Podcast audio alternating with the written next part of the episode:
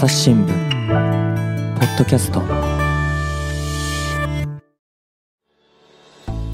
朝日新聞の神田大輔です、えー今回はですね西部報道センターの記者真野啓太さんをお迎えしております。真野さんよろしくお願いします。よろしくお願いします。はい。というわけでですねシリーズ巨人の足跡、うん、今回もなんかやってくれるわけですか？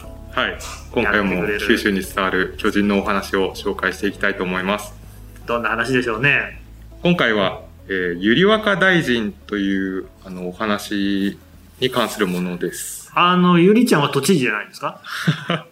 そうですね。東京都民の方にとってやはり、はい。ゆりといえば、ゆりは、あー小池都知事かと思うんですけれども。大臣の話。はい。はい。はい、これ、一時期、最近はそうでもないですけど、結構全国的に、あの、広まっている、まあ、武士というか武者の話ですね。へえで、一部では鬼退治の話なんかとしても伝わっている。ゆりわか的な？はい。ほそうですね。うはい。で今回その鬼の話というのも出てくるんですけども、まあ、この最初に武士とか武者みたいなもの、侍みたいなものについてちょっとお話できたらと思ってるんですけども、ほいほい。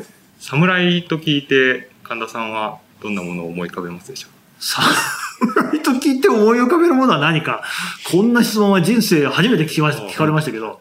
え侍と聞いてもあのーうんと本当に率直に言っていいですか、はい、はい。今思い浮かんだのは、えっ、と、ゲームで、ウィザードリーっていうゲーム、ロールプレイングゲームがあって、その中に職業で侍っていう職業があるんですよ。あのゲームは、えっ、と、アメリカで作られたものなんですけれども、職業の中に忍者とか侍とかっていうのがね、いてね、侍強いんですよね。戦士よりもより強いっていう。それが思い浮かんでしまったので、僕はゲーマーです。ありがとうございます。ゲームが思い浮かんだということです。ありがたくないと思いますけど。何でしょう？はい。で、侍で私の話に引き継げて申し訳ないですけれども、それはそうですよね。まあ侍こんな答えされて本当に当惑してると思いますけれども、あなたの質問も質問ですよ。はい。すみません、失礼しました。いいえまあ、侍といえば、なんていうか、刀？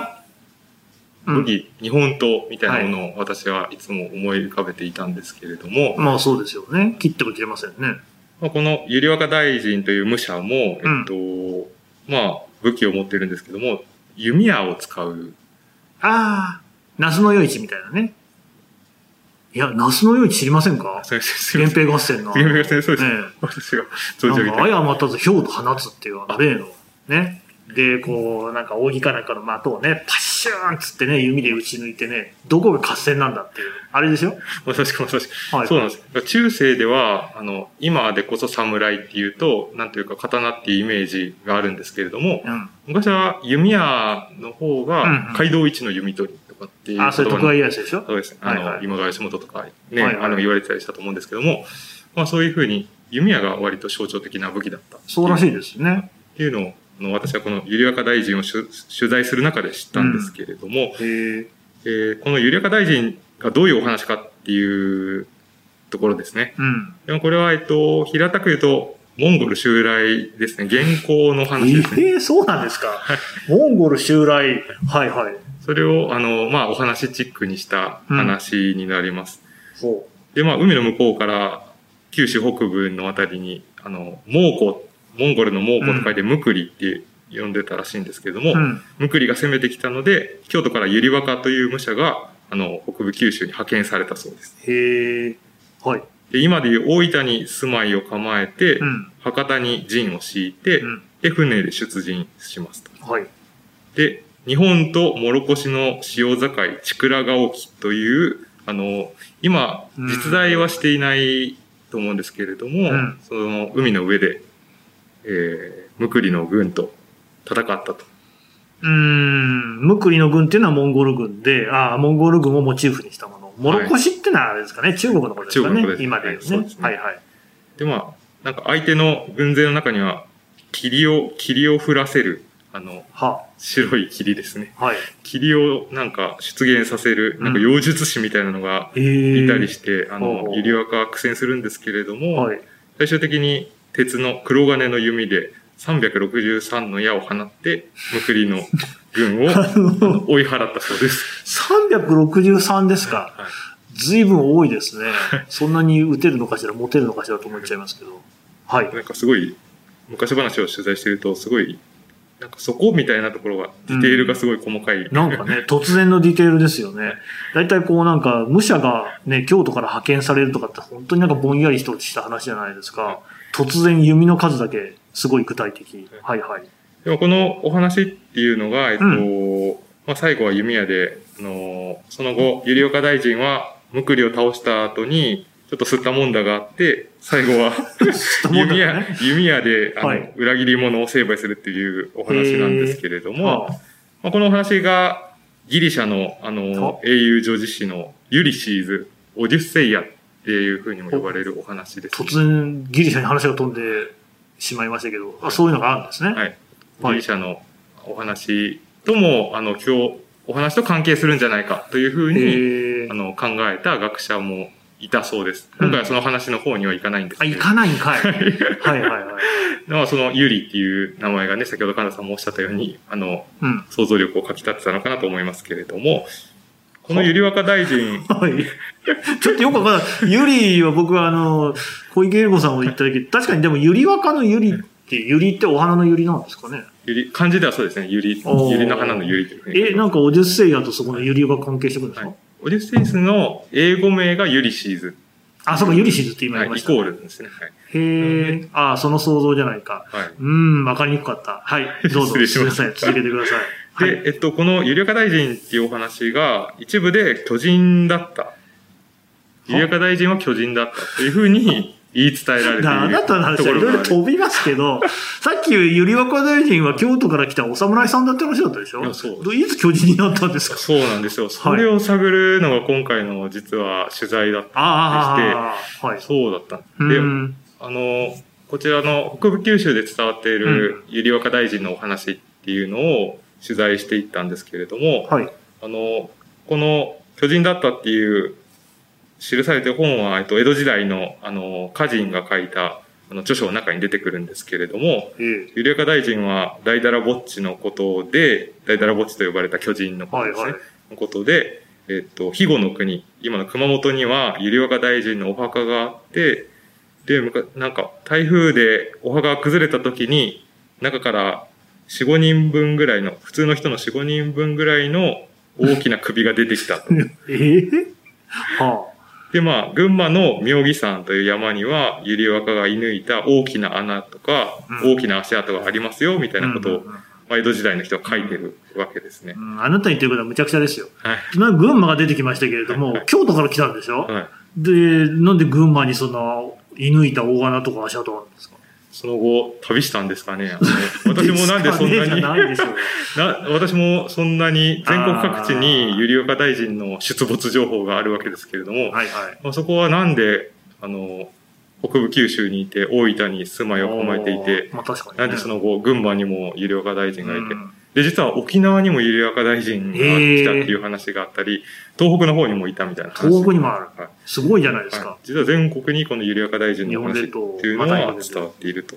はいうことですあ、あの、ちょっとその確認ですけど、大だらぼっちって言いましたよね。はいあれはだから有名な巨人ですよね。そうですね。うんもののけ姫の映画とかにも登場したことで名前を知られるようになったと思うんですけども、うんまあ、東日本、関東とかで有名な巨人のお話といえば、大だらぼっち。私はあの愛知県出身でして、東海地方ではですね、浜乙女っていう海苔のメーカーがありましてね、データラぼっちがおってなっていう、そういうコマーシャルをみんな覚えてるんですけれども、まあそこ、それぐらいだから馴染みのある、日本人がおおむね、みんな知ってる巨人って言ったら大だらぼっち、データラぼっちとかね、言いますけど、かもしれないですね。まあ、その大だらぼっちと同一だと。大だらぼっち同一なんだはい。はあそういうふうに書いていた人がいたと。いいや、けど、4、5人分の大きな首が出てきたのって本当なんですか？や、本当かよっていう感じなんですけれども、うん大分に、あの、先ほど肥後の国、熊本っていうことだったんですが、大分には百合若大臣の墓と言われている古墳みたいなのがある、あ、あるんですね。はい、実際にありまして。で、大分市内にあるんですけれども、ちょっと行ってみたんですけれども、行ってみましたか？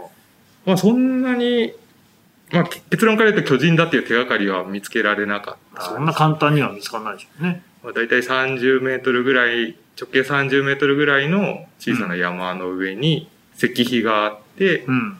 でまあ昔ここから人骨やうん甲冑やらが出てきましたよっていうふうなことが、その石碑に彫られているという。うーん、甲冑が出てきちゃっってますけど、その本当に巨人だったら巨大な甲冑じゃないとね、合わないですけどね。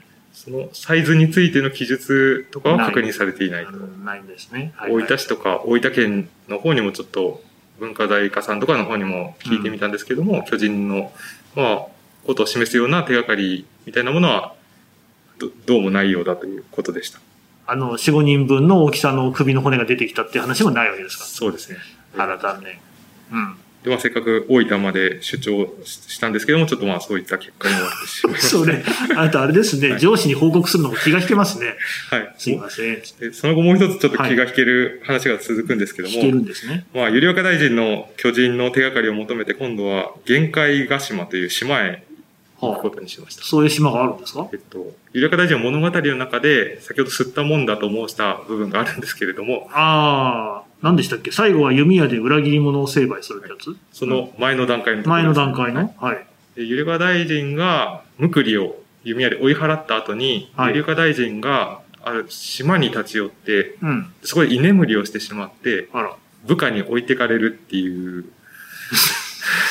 吸ったもんだがありまして。人心のない人ですね。はい掌握できてない。はい。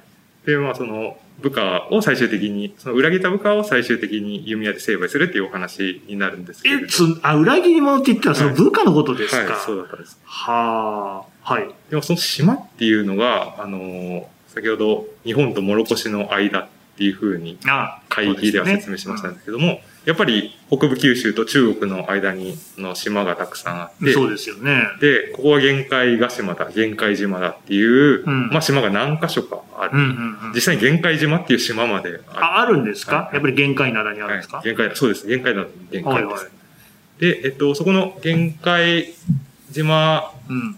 の島の群れの中の一つの壱岐っていう島、あ、いい木ね。はい、はいはいはい長崎県、これは長崎県になるんですけれども、博多から船ですぐに行ける場所なんですけれども、まあ、今回そこに、あの、ゆりわかの手がかりを求めて行ってきました。へえ。はいはい。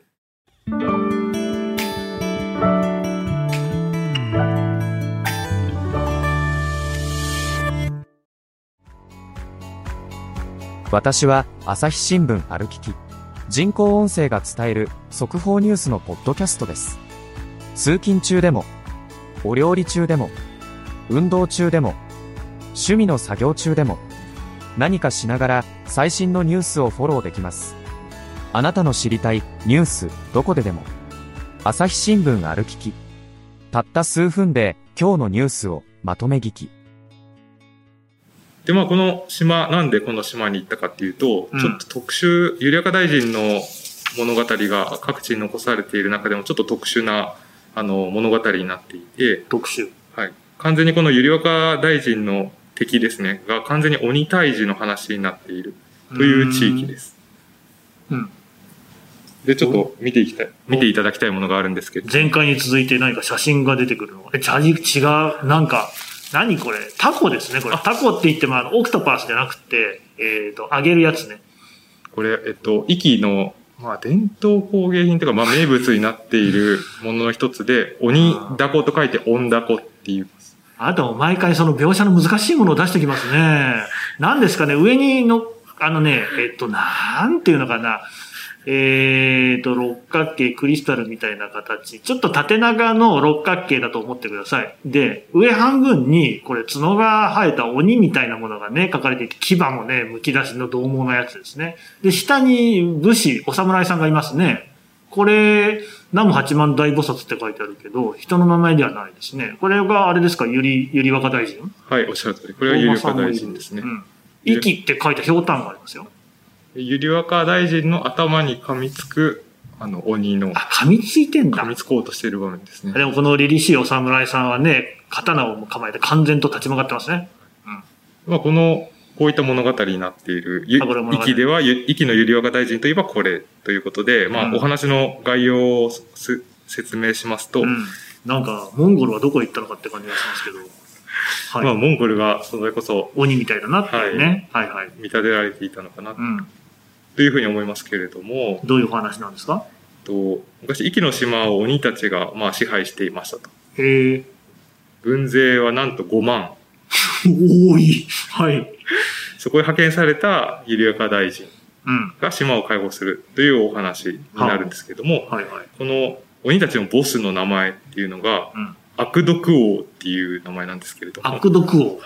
悪いという字に、うんポイズンの毒に、はい王様の王という字です。すっげえ悪いやつっぽいですね。でわかりやすく悪い。はい。先ほどのタコはいも、その悪毒王が、あ、うこれ悪毒王だ。はい、有岡大臣に噛みついてきているという場面になります。うん。まあ、悪いっていうのはわかるんですけど、毒をつけたっていうところがまたね、毒々しい感じの歯をしてますよね、この絵がね。壱岐のこのゆりやか大臣の鬼退治の話、非常に面白いんですけれども、うん。島で、あの、巨人の手がかりっていうのを探したんですが、うん。えっと、鬼が巨大だっていうような痕跡ですね。例えばうん鬼の大きな足跡だったよみたいなお話はあるんですけれどうんも、どうも壱岐ゆりわか大臣が巨大だという手がかりはまたしても得ることができなかったということですね。ちょっと整理させてもらっていいですか、はいはいはい最初の方の話だと、その363筋の矢を放って倒したっていうお話。はいあれは、どこの話なんでしたっあけそうですね。あれはですね、えっと、ちょっと込み入った話になるんですけれども込み入っ、た。はい。えっと、九州北部うん。に今も残っている高赤米という芸能が高ます赤米。はい。えっ、と、これは歌いながら舞を、物語のある歌を歌いながら舞うという芸なるほど能ですね。うんうん。で、おの、能とか、歌舞伎のルーツにもなったと言われている。もので、はいその高赤米、えっと、織田信長が本能寺の変の時に、うん。あの、最後に踊ったうん。人間50年、下天のうちを比べれば最後に待ったのが高赤米って言われ夢て幻のごとくなりと。はいはいはいはい。まあ、あれ、高赤米。で、今はちょっと細々とした芸能になってしまってるんですけども、その高赤米の台本の中に、有料若大臣あの物語というのがあります。それが残っているってことなんですね。はいじゃあ、それはもう結構、なんというか、おなじみゆりわか大臣のお話で、さっきのその悪毒王に関しては、息のみで伝えられているお話ってことですか、はい、あレパートリーみたいなのがあるわけですね。そうです。で、まあ、各地の地域によって、それこそ、群馬では山を射抜いたみたいな話とか。先ほどあ穴ー穴を開けたみたいな話も群馬出てきましたね。で、まあ、このうん北部九州で生まれたというふうに、この有料化大臣の話、モンゴルの話もあるので考えられているんですけれども、これがどこかで巨人の伝説に、まあ、すり替わったというか、まあ、巨人の伝説になってしまったというところが今回のなんでだろうという、なんで巨人になってしまったんだろうっていうですね。ポイントです。さっき大だらぼっちだって言ってましたもんね。はい。はい。で、まあ、これについても、えっと、二つほど、あの、まあ、見方を、あの、取材しましたので、あの、説明したいと思います。うんうん。一つは、えっと、福岡でゆりわか伝説をすごく詳しく調べた前田義さんという、うんえー研究者の方がいらっしゃるんですけれども、その方の著書によると、えっと、ゆりわか大臣の大臣ですね。うん。あの、おととというか、文部科学大臣とかの大臣っていうふうに書くんですけれどもあれが、えっと、大きな人の大臣と間違われてしまったのではないか。あのね、そうなんですよ。あの、ちょっと薄々あ疑問には思ってたんですけど、その昔話じゃないですか、言ってみればね。大臣ってのは何なのかなっていうね。あの、いろいろなお侍さんがいる。だけど、将軍とかね、いう言い方をするならともかく、侍大将みたいな。なんで大臣なのかなと、しかも、ゆり、ゆり若大臣なんですか？ゆり若大臣じゃないですもんね。はい。ゆり若若大臣。なんで大臣なのかなと思ってたんですよ。うん。大なぜ大臣だったのかっていうのは、うん私もちょっと調べはついていないんですけれどわかんも、まあ、この大臣というところが、うんあの、勘違いされてしまって、北部九州で生まれた話が東に伝わっていく中で、大臣。大きい人の。の大臣になったと。というふうに勘違いされてしまったのではないかと。こ そうなのかな？はい。れもちょっとダジャレというか、あダジャレっていうかなんていうか、まあまあ説の一つってはい、ことですよね。説の一つです。はい。で、もう、もう少し、あの、なんていうか、深い意味を、あの、見ている方というのがいらっしゃいうんうんました。うんでこれ、龍谷大学の安倍、安倍教授という先生になるんですけれども、はい。まあ、ゆりおか大臣の敵を追い払う、むくりを追い払うんうという物語っていうところに注目されています。うん。まあ、九州っていうのは昔から、あの、うん。大陸との窓口であったり、そうですね、近いから。あるいは南九州の方っていうのは、隼人とか、うん。熊曽とかって言ったり、はいはいはいあのまあ昔の大和王権とかに従わない人たちが住んでいた地域う豪族ですからね。そうですねはいはい。と言われていて、まあ、その、ある意味、中央政府に従わない人たちうん。を、あの、打ち払うとか、そういった神話っていうのがいくつも残っているんですけれども、おそういったものの積み重ねの延長線上に、このゆりわか大臣っていうのもあるんじゃないかっていうふうなお話をされています。うん。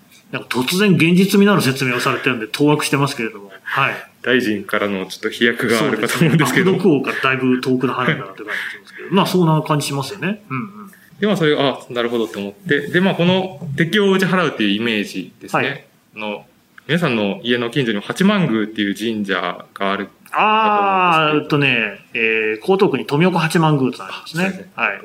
鶴岡八幡宮。あ、鎌倉ね。はいうんうん。あの、岩清水八幡宮とか。おー、それもあるんですね。っていうのがあるんですけど、この八幡様っていうのがこの弓矢の神様、ブーンの神様で、最初に申したあの、ゆりわか弓矢だっていうはいはいはい、はい。ところともちょっと関係するんですけれども、弓矢で敵を打ち払う存在として、こういったあの神話ですね、神様のお話として、あの、何度も何度も語られてきたものが、現行の時にはゆりわかの物語になったんだよというふうに、あー安倍さんは分析されています。なるほど。まあ、それがなんで巨人になるのかっていうところなんですけれども、そこが肝心なところだ。そうですね。でも、安倍さんの話では、一方で、あの、うん東日本の方ですね、東北から千葉のあたりに、あの、巨大な人形を置いて、うん。悪霊とか疫病が入ることを防ぐうん。っていう信仰があります。ああ、そうなんですね。うん。またなんか出してこようとしている。なんか、教会、だから、その説明しにくい写真ばかり出すんじゃありませんよ。はい。なんて言えばいいんだ？巨大な、えっ、とね、身長、わ藁ですね後ろ高さでいうところ、人の2.5人分ぐらいある高さの藁で作った大きな、まあ人の形、人形ですよね。で、頭のところだけ、何ですかこれ。なんかすごい険しい鬼瓦みたいな顔がついてますね。何ですかこれ。これはえっと、秋田の鹿島様と呼ばれている、はいえっと、神様なんですけれども、鹿島様え疫病退散の神様と言われてえるんですけども、ー、まあこういった、あの、大きな藁人形みたいなものを村の境に置いて、うんうん疫病とか悪いものが入らないように。はいはいはい。これはあれですよね。不動明王ですね。あ、なるほど、そうなんですか、これは。いやいや、違うよ。その、そうなんですかじゃなくて、不動明王ってわかりますよね。あれなんかもやっぱりこうね、神社なんかの前のところにいますよね。あれは、あの、ウイルスバスターらしいですよ。古典ラジオで言ってましたけど、だからその、昔って疫病っていうのがね、あって、ただお医者さんがいないわけですよ。西洋医学ないから。で、だからもう祈ったり、ね、えー焚き火みたいな火をね、起こしたりすることによって、悪霊退散みたいな感じでやるしかなかった。だからそういうものが、えっ、と、すごく大事だったってことですよね。うん。に似てる顔が。おそらく仏教ともね、うんいろんな信仰がミックスされてるんだろうなと思いますけども、うん怖い顔で追い払うっていうところは共通してるかなと思いますが、こそうですね。ういった、あの、教会、えっと、ボーダーですね。うん、うん。国境とか尊教とかうん。のところに置く教会道祖神、あ、道祖神ね。はい。道祖神信仰。道祖神っていうのは道の祖先の祖のうん。神様と書くんですけれども、はいはい。これが疫病とか悪いものを入れないようにする道祖神信仰。教会道祖神と呼ばれているうん信仰ですね。うん。ある意味巨人を置いて防ぐっていう、教会を守るというイメージで、そのゆりわかのあの敵を打ち払うっていうイメージと、どこかしらでミックスされていたんじゃないかと。どこでミックスしたんですか？なんかあの、え、八幡宮の話はどこへ行ったんですか？八幡宮の話はですね、うん。八幡宮の八幡神という神様が、弓矢の神様なんですよ。まさしく、あの、敵を打ち払う神様だったんですね。それが、えっと、ゆりやか大臣の物語になって、うん。北部九州でゆりやか大臣の物語になって、になったよという。でそれがで売ってますからね。で、まあ、昔は、えっと、えー、旅芸人の人たちがこういった弓、弓矢うんの、はいはい。こういう物語を伝えてもらったそうなんですけれども、なるほどね。それが東日本の方に行くにつれて、うん。こういうイメージと合致していったのでは道ないか。祖神がはい。重なった。ああ。ああ、まあだいぶなんかすごいね、あの、まあ飛躍があったのかなっていう気もするけど、あでもね、確かに時代性でそういうことと重なるっていうのはいろんなところであるんでしょうからね。で、いいですかね。はいはい。う んまあ、巨人は、結局ちょっと、何なのかっていうのはよくわかんないですけども、はいまあ、巨人って、まあ、昔の人にとっては、うんまあ、教会の守り神だったんだかな。巨人のイメージっていうのは、教会の守り神っていうところで一致してたのかな。まあ、息なんてのはまさにそうで、結局その中国であったり、蒙古、モンゴルであったりからね、えー日本を守るっていう、そのまさにボーダー、教会っていうところで、そういうゆり若大臣みたいな人が、しかも巨人でね、いたよっていうことが、なんか一つのその壁っていうものの存在を示してるんじゃないかな。そうですね。うん。っていうようなお話でした。で、まあ、ここから、まあ、現代にどんなね、お話が、どういうヒントになるんだろうっていうのはなかなかうん難しいんですけれども、うん。ね、トランプ大統領がうん。教会に壁を作ったりみたいなうん。のがあったり、そうですね。一方で IT の巨人なんて言われるは企業とかは、ね、ボーダーをどんどん取り払っていくなっていうのを。ちょっと私も飛躍して考えたりしたんですけども、はい。それを原稿に書こうとしたところ、ちょっとさすがに、うんあの、ちょっと、飛躍しすぎてわからないというふうにうん、デスクに止められてしまって、はいあの、結局そこまではちょっと書ききれず、はい。ちょっと悔やんでいる取材でもありました。そこを悔やんでるんですか？あの、私がデスクでも止めると思いあ、ますね、そうですかそうですかね。うん僕の中では結構繋がっているつもりではあったんですけど。巨人、ボーダー、うーん、そうですね。IT の巨人がボーダーです。まあでもそう、まあ、い言えばそうですけどね。うん、でもなんかその昔の人がそういったこういろいろなものになぞらえる。ね、あの、この前の話でも、えー地震、巨大地震の起きた痕跡っていうのを巨人になぞらえるっていうのがあったし、まあ今回の話でもね、教会っていうものの存在を巨人になぞらえるとか、あるいはその守り神っていうことですよね。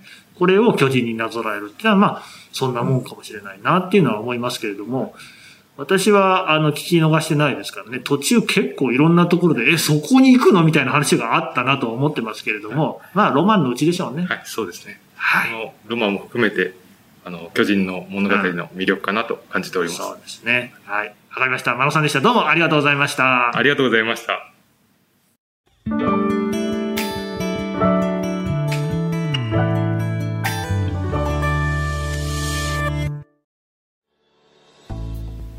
えー、西部報道センターの記者、真野慶太さんのお話を伺ってきました。さてね、真野さん、今回の話を含み、えー、巨人の足跡。これ朝日新聞デジタルで読めるってことですよね。はい、その通りです。うん。で、えっ、と、真野さんの名前で検索すると出てくるんですか？あ、そうですね。あと、うん巨人の足跡、巨人漢字で、の足跡というふうに打つと、あの、Google でも出てくると思います。ひらがなでね。はいえっ、と、まあもちろんこのポッドキャストからも概要欄にですね、リンクを貼りまして記事を紹介しようと思います。で、今後はどうなりそうですかね？え連載当初から、えー巨人の出没情報をお寄せくださいというふうに、うんあの、情報を募らせていただいておりまして、うん。ありがたいことに、あの、全国の茨城とか兵庫とかからも。巨人の出没情報を寄せていただいており来てますか？はい。で、私が、あの、春から、あの、東京本社の方に働くことになりまして。